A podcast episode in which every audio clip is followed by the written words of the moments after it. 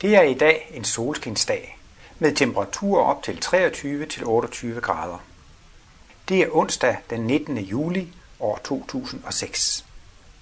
Vi er i Martinus Center i Klint, 7 km fra Nykøbing Sjælland, og jeg skal holde en spørgetime i centrets store foredragssal kl. 19.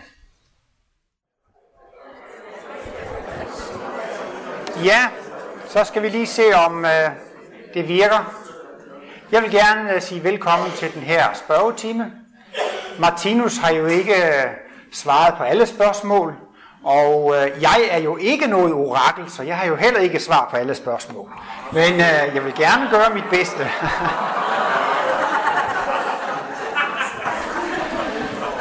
Øhm, jeg har på forhånd fået et spørgsmål om selvmord, så det kunne jeg eventuelt begynde med. Øh, Martinus forklarer, at øh, formentlig vil alle mennesker komme til at gøre selvmord på et eller andet tidspunkt. Jeg har hørt, at han engang skulle have sagt, at øh, han holdt foredrag i en sal. Alle mennesker i dette sal har på et eller andet tidspunkt gjort selvmord. Der er jo ingen favoritter i udviklingen. Vi skal jo alle sammen komme i det størst tænkelige problem. Der er ingen, der slipper for problemer i forhold til andre, men vi får dem ikke i de, i de samme liv. Men det Martinus forklarer med hensyn til døden, det er jo, at døden er livets største overraskelse. For det første, man oplever, når man dør, det er, at man lever. Altså, man fortsætter med at have de samme tanker efter døden, som man havde før døden. Vi har fem fysiske sanser, og derved kan vi sanse den ydre verden. Når vi dør, så bliver der slukket for de fem fysiske sanser. Man kan ikke opleve noget i den ydre verden, og derved forsvinder den ydre verden. Før man døde, så var den fysiske verden den ydre verden, og tankeverden var ens egen indre verden. Men når den ydre verden falder væk, så bliver altså ens tanker faktisk den ydre verden. Efter døden kommer man til at leve i en verden i form af sine egne tanker. Og har man så mørke og deprimerede og negative tanker, når man dør, så kommer man til at leve i en mørk og en negativ verden. I denne fysiske verden kan man godt være deprimeret og nedtrykt og ked af det. Men det er en lille hjælp at få. Der er mennesker, der smiler, solen kan skinne, blomsterne kan være smukke. Et deprimeret menneske kan godt få lys ind i sjælen med den ydre fysiske verden. Men den falder bort. Så for selvmorderen bliver det altså en trist verden. Der er ingen solskin, der er ingen blomster. Der bliver altså de samme tanker. Og der kan man så lave et slags mentalt fængsel. Vedkommende vil fortsætte med at være i alle sine bekymringer. Der er skytsengle, som gerne vil hjælpe selvmorderen ud af det der tankeklima. Men ofte bliver det afvist, og selvmorderen lukker sig helt inde, nærmest ligesom i en kapsel eller sin egen tankeverden. Så det kan tage længere tid, før skytsenglene kan komme i kontakt. Men Martinus garanterer, at lige så snart selvmorderen beder om hjælp, så er skytsenglene parat til at hjælpe. Men man kan ikke hjælpe folk, som ikke vil hjælpes. Jesus sagde også en gang imellem, når han mødte en lam mand eller en syg mand, hvad vil du, at jeg skal gøre for dig? Ja, jeg vil gerne kunne se. Det er måske en ubetydelig detalje, men jeg synes alligevel, det er interessant, at det står i Bibelen, at Jesus spurgte, hvad vil du, jeg skal gøre for dig? Og så skulle de selv sige, jeg vil gerne kunne se, jeg vil gerne kunne gå. Så der ligger altså noget i det, man selv skal Øh, ønske at få, at få hjælp. Hvor lang tid man kan være i sådan en skærsildszone, altså de negative tanker, det ved jeg ikke. Men I kan jo selv prøve at forestille jer, hvor lang tid I kan gå og være sur på et andet menneske. Hvis man forestiller sig en kvinde, som, øh, som har en veninde, som er utro med manden, og det var hendes bedste veninde, og så går hun med manden. Hvor lang tid kan hun gå og være ærgerlig eller vred eller ked over det? Eller hvis det er en mand, hvor, hvor, hvor altså, at der er en anden mand, det er måske hans ven, som går med konen. Hvor lang tid kan han være sur på den anden mand? Jeg ved det ikke, men det kan da godt gå et par år med det måske. Eller fem eller ti år, før man har glemt det. Jeg ved det ikke. Men det kunne man eventuelt bruge som målestok for, hvor lang tid kan man hænge fast i et bestemt tankemønster på det åndelige plan. Da man kan prøve at se på, hvor lang tid kan jeg hænge fast i det samme tankemønster på det, på det fysiske plan. Og så siger Martinus også, med hensyn til selvmordere, bare de der kunne holde livet ud. Det er muligt, at der er mennesker, som har så svær en situation, det er næsten ikke til at holde ud. Men bare man der kunne holde ud, til man dør. Fordi så har man fået en masse smerte og lidelse, som har gjort, at man har udviklet sig rigtig meget. Der er nogle mennesker, der siger, at de synes, at deres liv har været spildt. De ikke har haft succes, de har ikke haft fremgang, det er spildt. De har bare haft problemer, besværligheder og sygdom. Men der vil Martinus sige, at de har haft en forceret udvikling, en hurtig udvikling. Jo mere smerte, jo mere lidelse, jo hurtigere udvikler man sin medlidenhed og sin medfølelse. Og det er det samme som humanitet og kærlighed. For hvis nu selvmorderen afbryder forløbet, hvor man er inde i nogle problemer og besværligheder, så bliver man præsenteret for de samme problemer i næste liv. Men hvis man holdt livet ud, alle de smerter og lidelser og problemer, man fik gennemlevet, det er overstået, så er det færdigt, og måske har man fået det hele overstået, før man dør. Så, så det er meget at anbefale at prøve at holde ud med smerter og lidelser. Men som sagt, alle skal jo nok på et eller andet tidspunkt møde så store problemer, at de ikke ser nogen anden udvej. Der er ingen favoritter, nogen der slipper specielt lettere om ved det i udviklingen end andre. Og så vil jeg høre, om der er nogle spørgsmål fra salen. Ja, det er her på første række. Ja, jeg vil gerne spørge om, når nu vi kommer frem til visdommens rige, så skal vi jo til at sådan eksperimentere med, med, med nye organismeformer. Men det jeg ikke rigtig ved, det er, er det vores egen fremtid som klodevæsener, vi eksperimenterer med?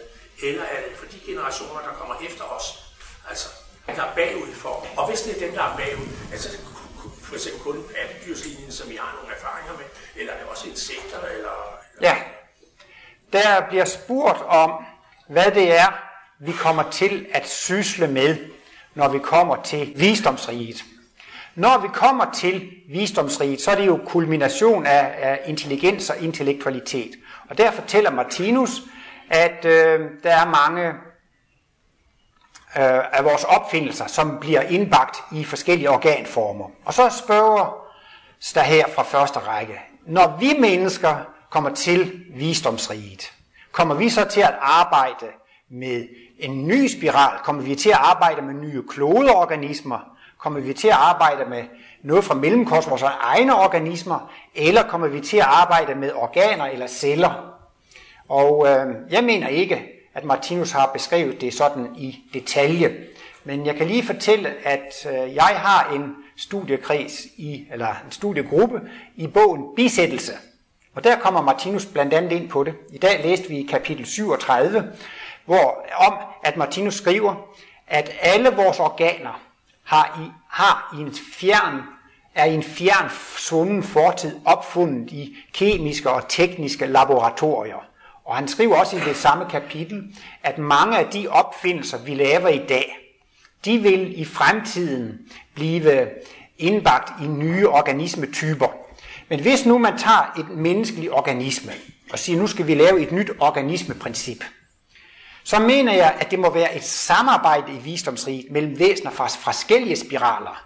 Fordi skal man lave en menneskekrop, så skal den jo også laves ud fra organer, som fungerer i denne menneskekrop. Og organerne skal laves ud fra cellerne, som fungerer i denne.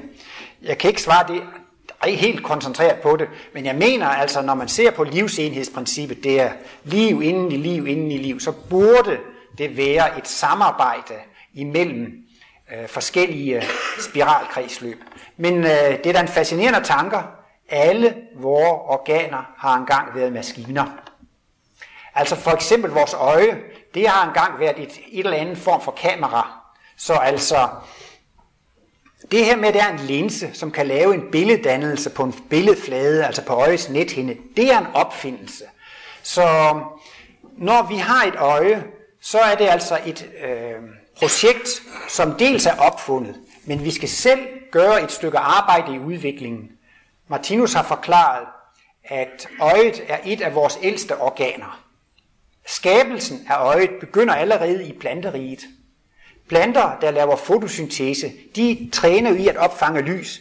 Planterne kan ikke se billeder, men der er særlige lysfølsomme celler, som åbner og lukker, når der skal laves fotosyntese om dagen, og øh, åbner om dagen og lukker om natten.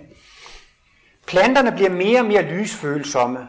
Dyrene får primitive øjne. Når vi kan se med vort øje, er det fordi, vi har trænet i lysopfangelse i millioner og milliarder af år. Så vi skal selv gøre et stort stykke arbejde for at udvikle alle vores organer.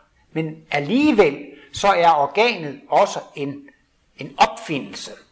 Og der er altså noget, Martinus ikke helt har forklaret i detaljer, men altså alle disse opfindelser, man gør i visdomsriget, og man kan gentage disse procedurer, det gør, at det kan omsættes i talentkerner i overbevidstheden. Altså opfindelserne i visdomsriget kan omsættes i talentkerner i overbevidstheden. Og disse talentkerner vil man have med sig ved indgangen til et nyt spiralkredsløb. Og øh, inden for biologien taler man jo meget om den naturlige udvælgelse.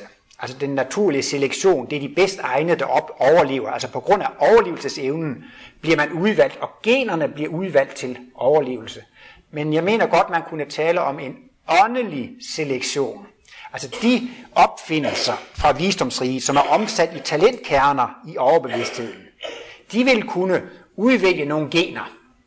De ville måske også ligefrem kunne fremkalde nogle mutationer, eller i hvert fald udvælge de gunstige mutationer for den dannelse, man har. Så på den måde kan talentkernerne styre eller manipulere generne på de fysiske planer, udvælge de gener, som de kan, de kan bruge til det. Mogens Møller viste engang her i foredragssal en sten, en stor klippeblok, og så så man en menneskekrop, som tonede frem i denne stenblok. Og der mente han så, at vores menneskekrop var allerede designet, da vi var i mineralriget. Så opfindelsen var gjort.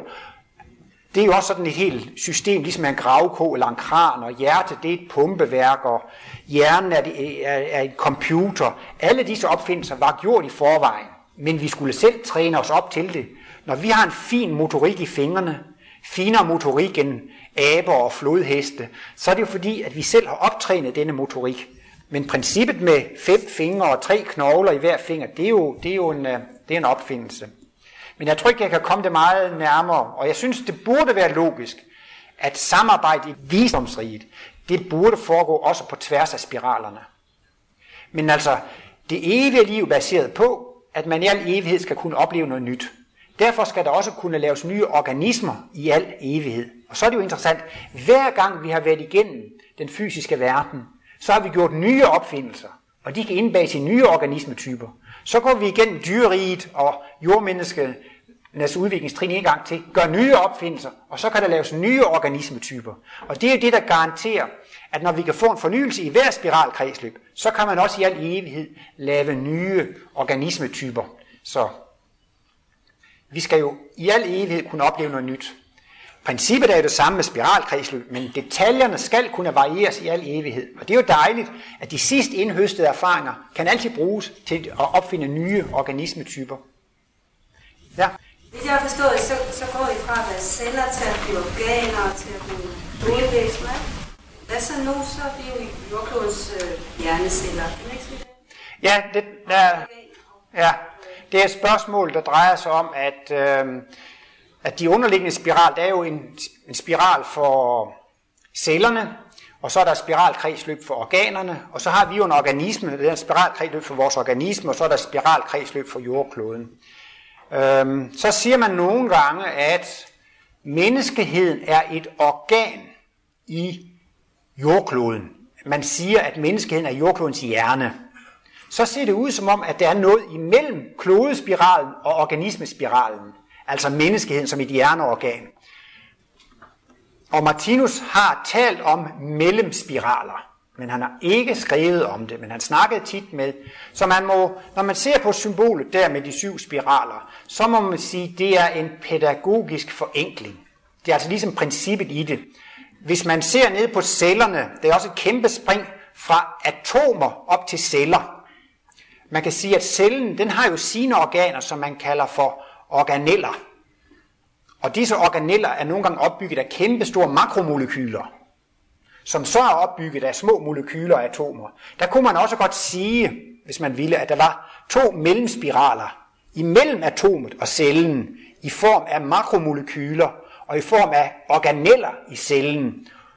Men uh, Martinus har altså Øh, ikke gjort. Jeg tror, at øh, Martinus har været en meget stor pædagog. Han har kunnet opleve en utrolig variation i hele verdenssaltet, i alle livsformer.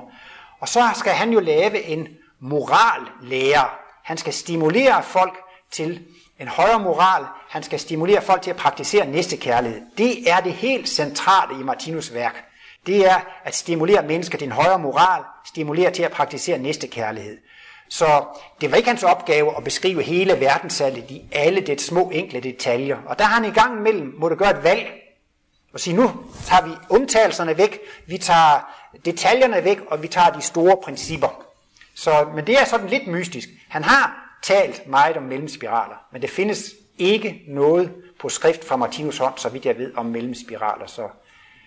Men altså, naturen er så varieret og så rigt, så jeg mener, man skal, det er symboler, og det er pædagogiske forenklinger. Ja, dernede bagved. Kan jeg bygge på der? Hur går det til, når galaxväsendet går tillbaka till att bli atom? Ja, der er en, der spørger om, hvordan kan det lade sig gøre, at galaksevæsenet går tilbage og bliver atom igen. Martinus har igen talt om noget, som han ikke har skrevet så meget om, men han har talt om, at syv spiralkredsløb til sammen udgør en enhed. Og sådanne syv spiraler kunne man sammenligne med en oktav på klaveret. Der er nogle toner, de gentager sig på klaveret i højere og højere oktaver. Og så er der altså syv spiraler, som udgør en enhed. Og der taler han så om, at det enkleste organismeprincip, altså det er partikelprincippet.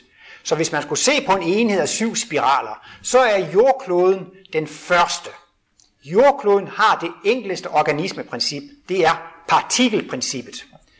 Solsystemet er lidt mere kompliceret. Det har jo flere partikler. Der er jo i hvert fald sollegemet og 9-10 planeter.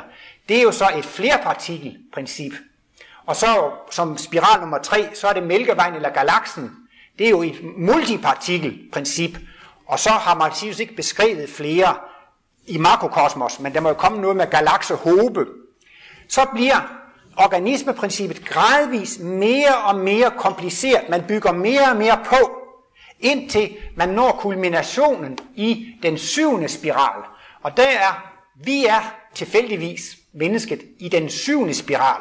Vi er altså i det mest komplicerede organismeprincip. Og han har givet det øh, organismeprincip navnet universprincippet. Så vi udgør altså et universprincip. Og han har også i i sin øh, 82 års fødselstale været inde på, at vi mennesker har, så at sige, hele vores dagsbevidsthed på det fysiske plan. Men jordkloden, sagde han, har måske kun 20% af sin bevidsthed på det fysiske plan. Eller sagt med andre ord, vi, som har det her organismeprincip, vi er maksimalt involveret i den fysiske materie. Jordkloden, den er levende i den fysiske verden, men meget af dens livsoplevelse er altså på det åndelige plan. Her kan man jo se, at folk de går hånd i hånd nede ved stranden og kysser hinanden. Hvad gør planeterne? Hvordan går de hånd i hånd med andre planeter? Hvordan kysser de hinanden? De snurrer jo bare rundt om sig selv og rundt om solsystemet. Så de er på det fysiske plan, men de er sådan lidt mindre involveret i det. Men et hvert kredsløb har jo ligesom en kulmination, og så begynder man forfra hvis man ser på årets kredsløb, efter vinteren, så kommer foråret, man bygger op, sommeren kommer de blomstrer, og man får frugter på efteråret, altså man bygger op, så bliver det vinter, så bliver det den 1. januar, og så begynder man forfra på et nyt kredsløb. Og sådan er det så altså, at når man er færdig med det syvende spiralkredsløb, så har man faktisk nået efteråret og vinteren. Så, så går man ind i en ny cyklus, hvor man begynder som et partikelprincip igen. Og det er jo også ligesom med, med, i løbet af hele spiralkredsløbet, så bygger vi jo en kosmisk bevidsthed op. Vi kan sige, at meningen med den fysiske verden, det er udvikling. Meningen med den fysiske verden, det er skabelse af bevidsthed. Og vi skaber altså en kosmisk bevidsthed igennem mineralrige, planterige, dyrerige. Så får vi en kosmisk bevidsthed. Vi bruger denne kosmiske bevidsthed i de åndelige verdener. Og det når en kulmination, og det når en automatik, og den gamle kosmiske bevidsthed bliver oversat, omsat til instinkt automatfunktioner, så må man begynde helt forfra i næste spiralkreds som mineral, og der må man opbygge en kosmisk bevidsthed på ny. Og sådan har jeg opfattet det med de her syv spiraler. At der bygger man også op, ligesom man bygger op i året. Og til sidst, så har man nået en slags fuldkommenhed, og så må man begynde forfra. Så det skulle, jeg ved ikke, om det var det, du tænkte på, men det var i hvert fald mit svar på, hvordan det kan være, altså at, at en meget kompliceret organisme på et tidspunkt begynder forfra. Og så kan man så sige, sådan en enhed af syv spiraler, det er jo så et, det er jo blot en enkelt enhed i et endnu større kredsløb. Og dette meget større kredsløb er så en enhed i endnu større kredsløb, så det bliver jo helt svimlende, men det beskriver Martinus. Det er kredsløb, inden i kredsløb, inden i kredsløb, men de får jo sådan et makrokosmisk format, så, så det går næsten ikke at fatte. Men princippet er, at det er liv inden i liv, inden i liv, og det er kredsløb, inden i kredsløb, inden i kredsløb og inden i kredsløb.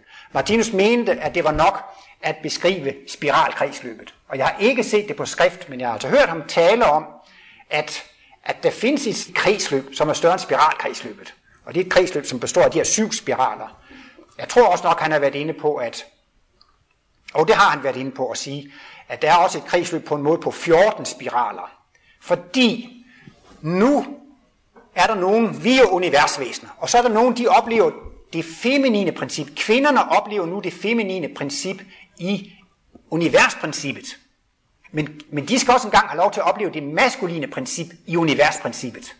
Men så må du altså vente syv spiraler, før kvinder kan opleve det maskuline princip i universprincippet. Så derfor bliver man så nødt til at faktisk at have 14 spiralkredsløb, for at have oplevet en maskulin partikel og en feminin partikel, og så et maskulint univers og et feminint univers. Så alle, alle syv øh, organismeprincippet skal opleves i begge køn. Så det, har, det, det tror jeg nu nok, man kan finde noget om, at Martinus siger, at det findes sådan en enhed så øh, øh, af, af, af, af 14 spiralkredsløb. Ja. Der er også en længere nede bagved. Ja. Øh, så han, han have i formiddag om øh, det her med, at der findes ingen lige linjer. Øh, fordi det var alle sammen en del af en cirkelslag. Og øh, så har jeg hørt den før fortalt, hvor at vi så går over i, og dermed har vi grebet. Så synes jeg jo ikke, at det, at der ingen lige linje findes, nødvendigvis fører hen til, at alle fag vil føre tilbage til sin udgangspunkt. Det kan godt være, at det er en forkert vej rundt. Jamen, jeg forstår godt, hvad du mener. Altså, spørgeren så symbol nummer 15. Vi kan måske se det igen, symbol nummer 15. Øh, Søren Hahn viste, at, øh, at der findes i virkeligheden ikke nogen ret linje. Når det ser ud som en ret linje, så er det fordi krumningen er så stor, at man ikke kan, kan se det. Og så er argumentet altså, når den rette linje ikke findes, så krummer det. Og når altså, dit spørgsmål er så, jamen, øh, hvis den ikke er ret, så kunne du måske være bølget eller lidt skæv, eller bare det, at den ikke er ret, det er jo ikke nogen garanti for, siger spørgeren, at det kommer tilbage til sit ophav. Bare det, at det ikke er en ret linje, der findes jo mange skæve linjer og bølgelinjer, de behøver da ikke at komme tilbage til deres øh, ophav. Det er det, der ligger i spørgsmålet, eller i, i problemet.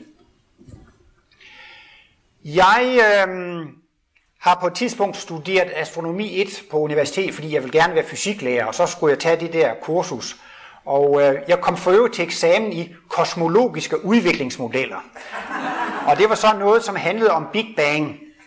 Og hvis astronomerne skal kunne matematisk lave en model, der svarer til deres observationer, så kan de ikke forklare det med det, der hedder den plane geometri. Vi har sådan en flad geometri, som er baseret på, at den korteste afstand mellem to punkter er en ret linje. Og to parallelle linjer har jo alt samme afstand, og de skærer aldrig hinanden. Det er ligesom en plan geometri. Hvis man bruger denne geometri til at beskrive de astronomiske observationer, så passer det ikke. Man kan ikke beskrive det. Så har man noget, som hedder en krum geometri.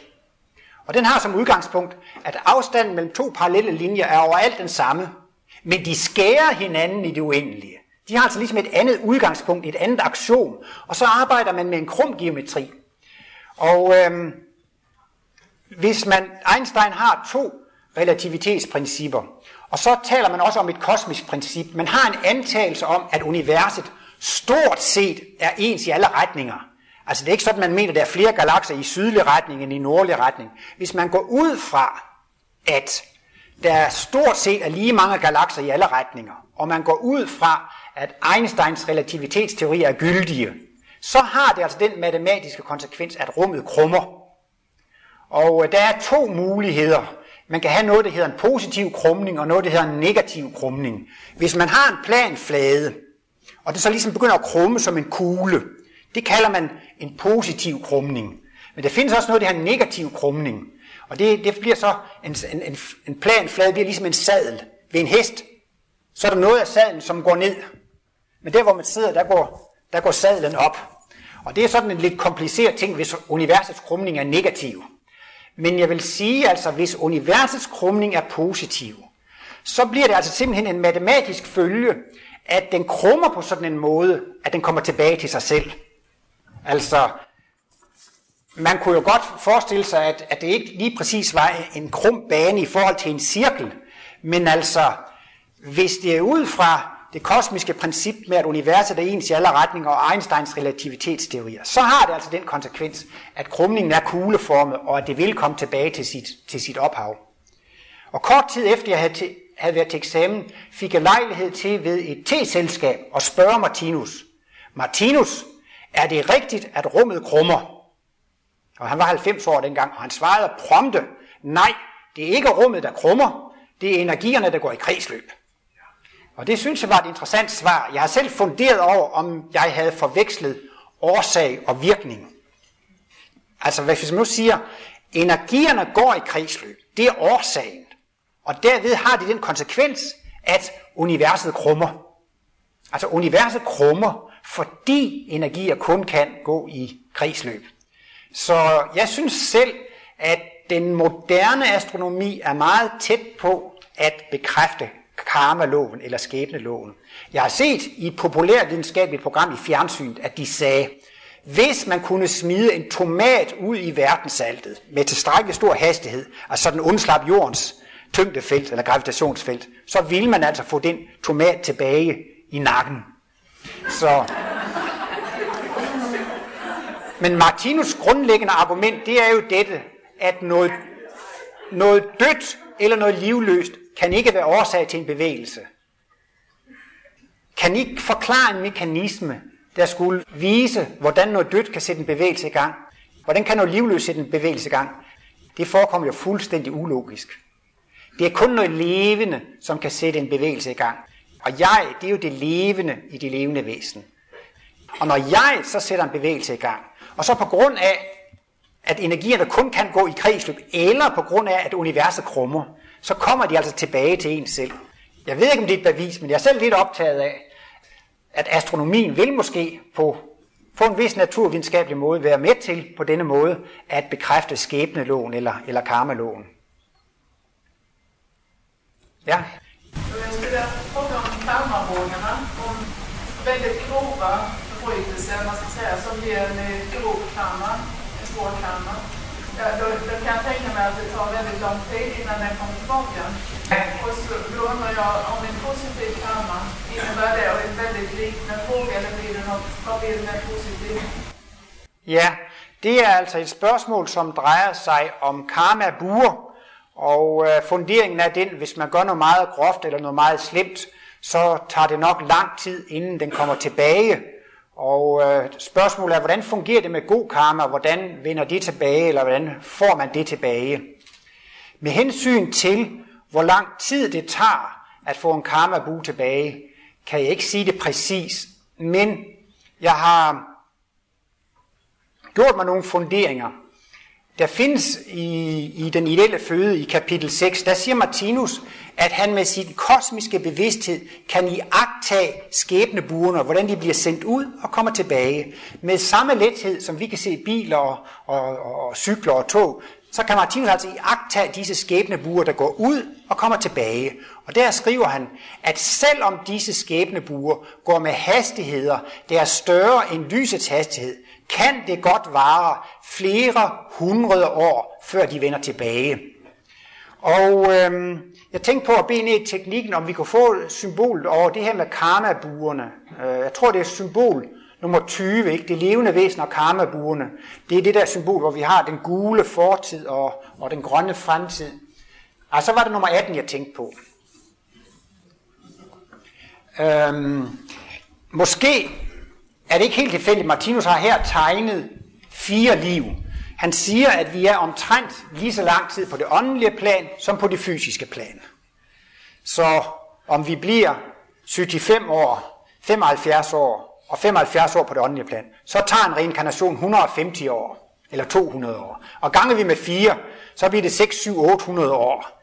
Så det passer nogenlunde med den oplysning i den ideelle føde, at selvom de går med hastigheder, der er større end lysets hastighed, kan det godt vare flere hundrede år. Så min påstand skulle være ud fra det, at det meste af den karma, vi får, den ligger kun fire liv tilbage, altså nogle hundrede år. Men han har gjort en undtagelse og forklaret, at den skæbne, som jøderne fik under 2. verdenskrig, den lå usædvanligt lang tid tilbage.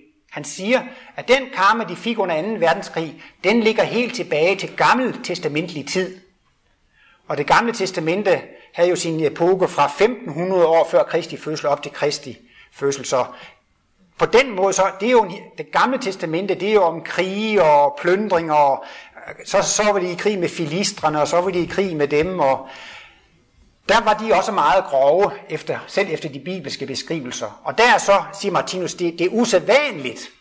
Der kan det altså den skæbne, de har fået under 2. verdenskrig, måske har ligget 3.000 år tilbage. Jeg ved ikke hvorfor, men nogle gange siger Martinus, at en skæbne kan jo kun komme tilbage, når de fysiske muligheder er til stede. Det kan være, at der er en mand, som er gift med en kone, og konen har ikke den skæbne, at hun skal have en mand i rullestol. Men så kan det jo være, at de bliver skilt, og så bliver han gift med en ny kone. Hun har den skæbne, at hun skal have en mand i rullestol. Ikke? Så kan det være, at han kommer til at sidde i rullestol i, i det nye ægteskab. Altså jeg mener, i en familie, så skal jo alting stemme sammen. Og nogle gange, så er de fysiske muligheder ikke til stede for, at man kan få sin skæbne. Og så må det bare vente. Og for jøderne har det jo været meget specielt, at de er jo spredt for alle vinde. De har jo egentlig ikke haft nogen national hær. Altså hvert land har sin egen hær. Og så kan to lande gå i krig med hinanden og få krigskarma. Men jøderne har jo ikke haft en egen her i 100 eller 1000 år, så måske er det det, der har bevirket, at, at det blev først her, da vi kom op i de moderne tider, at det kunne lade sig gøre og påføre dem sådan en, en krigskammer. Det er bare sådan en, en fundering. Men øh, en af mine favoritartikler vedrørende skæbne eller karma, det er jo den her artikel, som hedder Søndernes forladelse, og, som er i Kosmos nummer 2 fra 1996. Fordi der forklarer han, hvis man gør noget meget groft, man slår måske et andet menneske ihjel, så siger han, at den handling, man har gjort, bliver transformeret til princippet i handlingen. Og så bliver denne energibue sendt ud i universet. Jeg tror også, jeg var inde på det i spørgetimen i første uge. Og øh, det er det her mærkelige med, at øh, hvis man spiser kød, kan man godt risikere at få en ulykkeskarma. Martinus peger på, at bilulykker og flyulykker, øh, det godt kan skyldes kødspisningskarma. Altså hvis man har spist kød, så har man været med til at påføre dyrene et drab. Dyrene er blevet slået ihjel, og øh, dyrene oplever det som en ulykke at blive slagtet. De oplever som ulykke at blive slået ihjel på slagteriet. Så kan menneskene jo altså også komme til at opleve en ulykke. Martinus mener, hvis man vil have beskyttelse mod ulykker, så skal man altså blive, blive vegetar. Og der er der så, om det er handlingen, der bliver sendt ud i verdensrummet. Øhm, hvis man sidder på en restaurant fint med kniv og gaffel og spiser en bøf, ikke sandt? så kan man risikere at få en bil i nakken. Det er jo to helt forskellige ting. Så det vil altså sige, at det er jo ikke det, at man sidder og spiser med kniv og gaffel. Det er ikke det, der går ud i verdensrummet som en skæbnebue. Men det er princippet i, at når man spiser kød, har man været med til at slå dyr ihjel. Og så er det altså så det vil altså sige, at det princip, der kommer ud af, at man sidder og spiser fint med kniv og gaffel, det er altså, at det er drabsprincippet, som går ud i rummet. Og så er det altså et drabsprincip, der kommer tilbage. Nu skal jeg passe på mig ikke at forvilde mig ind i noget, som ikke er nødvendigt, men jeg våger alligevel. Det er tit, jeg bliver spurgt om, hvordan kan det være, at kvinder de bliver udsat for voldtægt af mænd? Fordi kvinder går ikke rundt og voldtager mænd. Men man kan jo i hvert fald se en voldtægt som en grov seksuel ydmygelse. Og så mener jeg, at kvinder kan også have deres midler til at ydmyge mænd seksuelt. Og så vil det altså i handlingen være, det, det, det er den grove seksuelle ydmygelse, der er princippet i handlingen. Og den bliver så sendt ud i verdensrummet. Så det er ikke selve handlingens detaljer, men det er princippet i handlingen. Og det, der gør den artikel der, jeg har nævnt, syndernes forladelse så specielt, det er, at Martinus for en gang skyld taler meget om aura. Det er ellers sjældent, han taler om aura. Og der taler han så om, at aurans kvalitet, den kan nogenlunde afbøde virkningerne. Og nu tror jeg gerne, vil se nummer 20, som jeg bestilte før. På en måde kan man sige, der skal måske lige kort sige, at det her det er udviklingsstigen. Den gule farve, det er fortiden, og den grønne farve, det er fremtiden. Og de orangefarvede kasser, det er altså liv på det fysiske plan, og de hvide kasser, det er ophold på det åndelige plan. Og her har vi altså et væsentligt fysiske struktur og dets overfysiske struktur. Imellem de to lodrette linjer har vi den nuværende inkarnation. Og her gør man altså en grov handling, og her vender denne grove handling tilbage. Og det kan være et mor, som vender tilbage med, at man selv bliver dræbt. Men den gule flamme symboliserer følelsesenergien eller kærlighedsenergien. Og den kunne på en måde også godt så som et symbol på kvaliteten af auraen.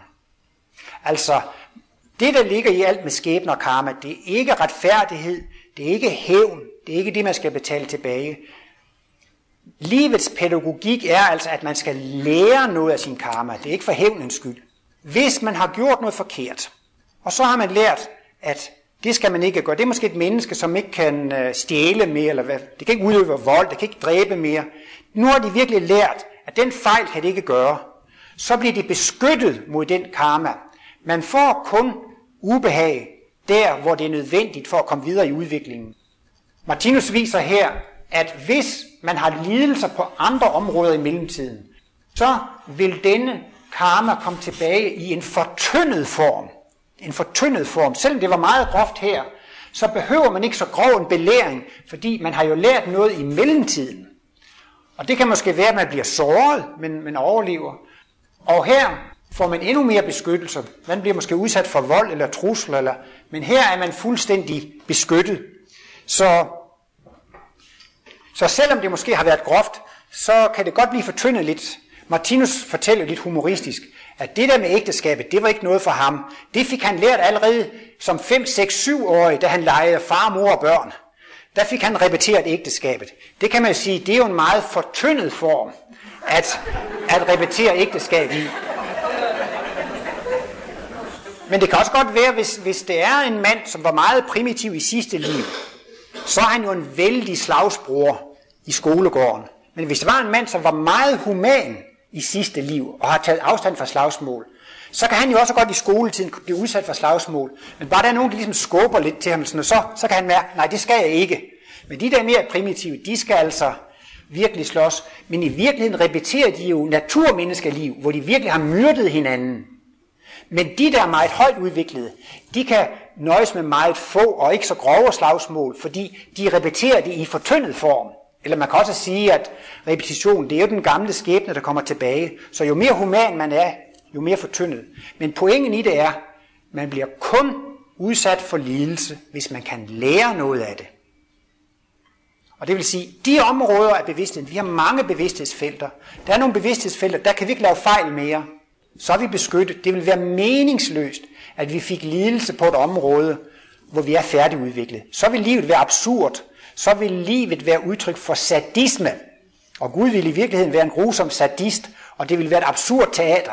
Vi får kun lidelse på områder, hvor vi kan lære noget, hvor vi kan lære noget af det. Og man kan så sige altså, jeg er, jo, jeg er jo sådan lidt sportsidiot. Jeg ser tit håndbold og fodbold, så nogle gange så er der huller i forsvaret og så stryger modstanderne igen og scorer mål. Men man kunne næsten også sige, at iblandt kan man have huller i sin aura. Og det vil sige, at hvis der er nogle områder, hvor man er uudviklet, nogle områder, hvor man ikke beskytter andre, der kan man altså godt få karma igennem auraen. Der beskytter auraen ikke. Men han er også inde på, at auraen kan skifte kvalitet. Hvis der er en periode, hvor man er lykkelig og glad og tilfreds, og man er i ligevægt, i den periode kan man ikke få dårlig karma. Så kan det være en periode, hvor man får et problem, og man bliver syg, man bliver helt destabiliseret, masser af problemer. Og så kommer det ene problem væltende efter det andet. Så Martinus mener, der ligger noget i det her udtryk. En ulykke kommer sjældent alene. Det vil altså sige, at hvis, hvis man er destabiliseret, så, så er aurans kvalitet altså lavere, og så inviterer man så karmaen ind. Men alt karma skal jo ind. Og her i anden symbolbog, der forklarer han så, at karmaen kommer tit meget koncentreret. Og det har jo den fordel, vi gør jo fejl jævnt hen ad vejen, men det er jo dejligt, at vi måske kan have 8-9 liv uden de store problemer. og gemme det måske til det tiende liv, hvor der kommer virkelig store, stærke problemer. Så takket være, at skæbnen kan koncentreres, kan vi have relativt lange og, og lykkelige perioder. Ja, det var sådan, hvad jeg tænkte på i forbindelse med dit spørgsmål. Nå, det var noget helt andet, du tænkte på. Du tænkte på karma-buer.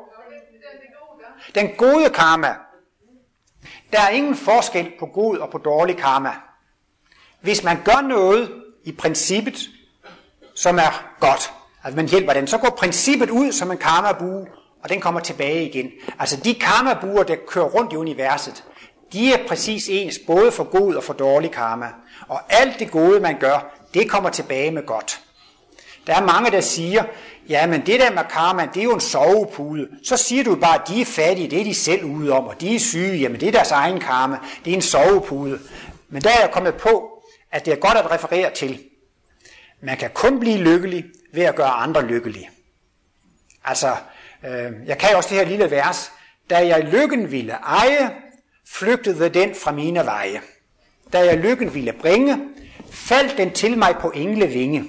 Altså, da jeg lykken ville eje, så er man meget egoistisk. Jeg vil være direktør, og jeg vil være millionær, og jeg vil have guldmedalje, og jeg vil være præsident, og jeg vil i avisen, og jeg vil giftes med den og den. Så er det altså tit, at, at ens vej til lykken bliver en vandring over lige. Man skubber folk til side, man kasserer mennesker, man udnytter mennesker, og man vil absolut eje lykken, og man bliver ikke lykkelig. Hvis man helt glemmer det, hvor kan jeg hjælpe? Kan jeg hjælpe dig, og kan jeg hjælpe dig? Og den lykke, man giver til andre, den kommer tilbage på englevinge, den kommer tilbage uden at man ved af det. Jeg ved ikke, hvorfor kom, vi snakker om det forleden, da jeg kom til at tænke på læge uden grænser. Der var en dansk læge, øjenlæge. Han var i et tv-program i Laos derude i Asien. Og der opererede han en hel weekend. Han kunne måske operere 42 gange, eller hvor meget der var, øh, for grøn, for grå stær. Der var nogle mennesker, de var fuldstændig blinde. De kunne ikke se noget. Linsen var fuldstændig mat. Og så pillede han linsen ud og satte en ny i.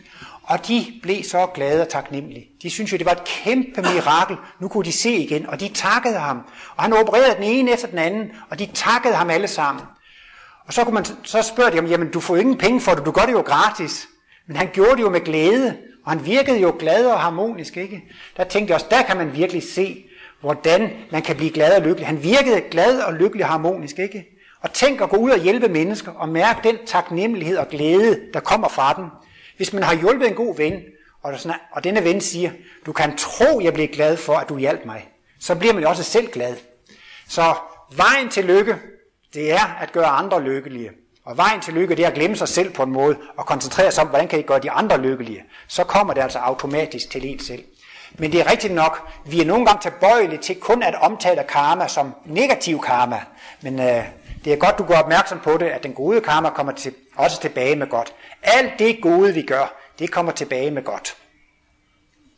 Ja? Jeg prøver på at passe på dyrene ved ikke at spise dem. Og jeg prøver på at passe på mit mikrokosmos ved at passe på mig selv. Men når jeg så har mit hus derhjemme, gå med fejkosten rundt om det, så kommer jeg til at skubbe til bænkebider og alverdens ting, og når jeg tager min højtryksrenser, så får de en tsunami hen. Øh, og det er ikke lige. Nej. Jeg kan heller ikke rigtig øh, finde ud af, hvad skal jeg lade det hele gro, eller... Øh, ja, det er sådan en konflikt på noget der. Ja, problemstillingen er altså, at spørgeren mener, at øh, jeg slår ikke dyr ihjel, jeg spiser vegetarisk, og jeg prøver på at passe på min mikrokosmos. Men når jeg skal gøre rent hjemme i huset, så er det altså svært at undgå. Der er så mange bænkebider, og, og så har du sådan, var det højtryksapparat, eller til at gøre rent med. Og det må... Udendørs.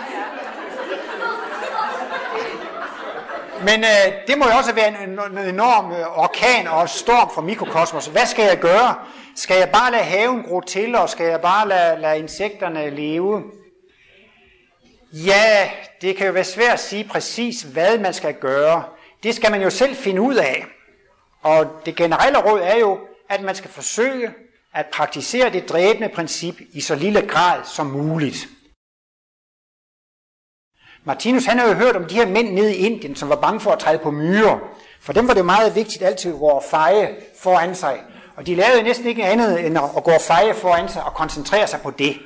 Og så mente Martinus, det kunne måske være vigtigere ting at koncentrere sig på i livet, end bare at koncentrere sig på det, at feje myrer. Og det skal folk jo så selv bestemme, hvor meget energi de vil lægge ind på at, at beskytte dyrene.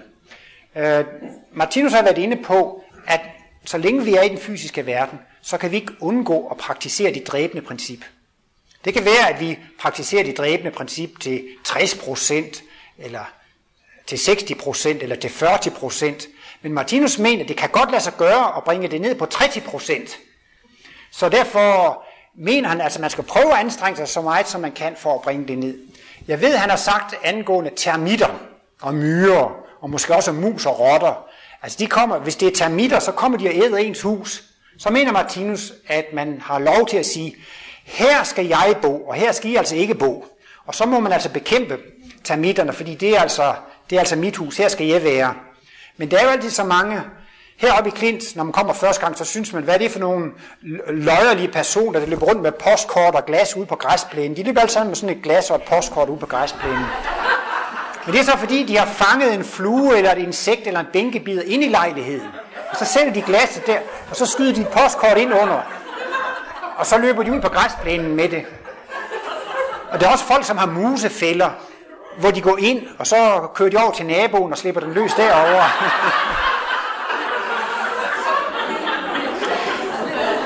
Alt efter hvor meget energi og kraft man har, så, så, så kan man jo gøre sådan nogle ting. Ellers så man også sige, jamen nu, nu får termitterne en gang gift, og så tager jeg karma for det. Men altså nogle gange, så må man sige, her, her skal jeg bo, og her skal I ikke bo. Og så må man altså gøre, det, det er ikke meningen, at det hele skal gro efter. Og det er det samme, hvis man får tuberkulose. Så siger man ikke til tuberkulosebakterien, jamen I skal jo også have noget at leve af. Bare værsgo og spis mig. Så må man jo sige, nej, så, så tager jeg noget penicillin, fordi at her, her skal jeg altså leve. Og Martinus har jo hele tiden det, man skal prøve at finde ud af, hvad det er det største og det mindste onde. Og nogle gange er det altså for et større onde at bruge al sin tid på noget, som ikke er så betydningsfuldt, og så forsømme noget vigtigere. Det må man jo så selv prøve at vurdere. Og øhm, der siger han jo også blandt andet altså, om bakterier og om os, det er det mest kærlige at beskytte det højere stående liv. Altså man kan sige, jamen er det et menneske, der skal slås ihjel, eller bakterier?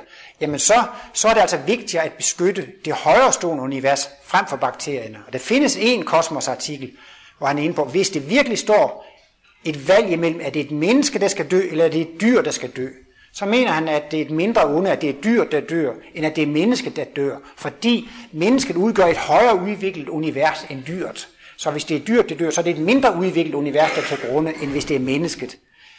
Men det er måske svært at være i sådan en situation, hvor man helt klart kan sige, enten så er det dyrt, eller så, så er det mennesket. Så Martinus har jo ikke så mange regler med, det må du ikke, og det må du ikke. Det skal man selv finde ud af. Men øh, han har jo den her generelle tommelfingerregel. Man er næste kærlig, hvis man vælger det mindste af to onder. Og det er så altid en vurdering for en selv. Hvad synes jeg, der er det største eller det mindste onde?